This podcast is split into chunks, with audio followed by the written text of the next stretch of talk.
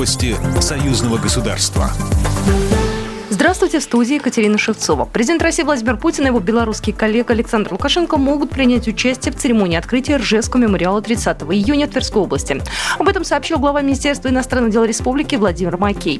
Конечно, это хороший повод для руководителей обоих государств пообщаться и обсудить в том числе какие-то назревшие вопросы нашего двустороннего и многостороннего взаимодействия, добавив глава внешнеполитического ведомства. Премьеры Беларуси и России Роман Головченко и Михаил Мишустин обсудили график предстоящих встреч. Телефонный звонок состоялся по инициативе белорусской стороны.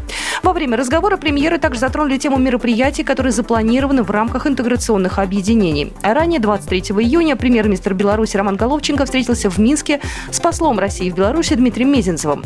Во время переговоров обсуждалась организация двусторонней встречи с председателем российского правительства Михаилом Мишустиным, вопросы подготовки к Евразийскому межправительственному совету и Совету министров союзного государства. Сессия парламентского собрания Союза Беларуси России пройдет в формате видеоконференции 7 июля, сообщает агентство Белта. В ходе 58-й сессии планируется признать полномочия представителей Совета Республики и Палаты представителей, делегированных в парламентское собрание. Также будет выбран первый заместитель председателя и заместителей главы парламентского собрания. А также парламентариям предстоит утвердить новые составы комиссии кандидатуры их руководителей. В числе ключевых вопросов повестки – рассмотрение хода выполнения плана мероприятий союзного государства на 2019-2020 годы годы, приуроченных к 75-летию освобождения Беларуси от немецко-фашистских захватчиков и 75-летию Великой Победы.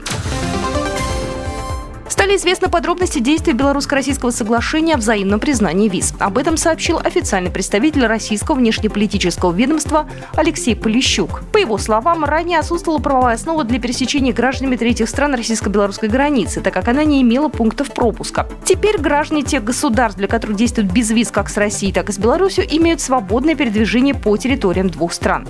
При этом срок их пребывания определяется международными договорами или законодательством страны, на чьей территории они находятся.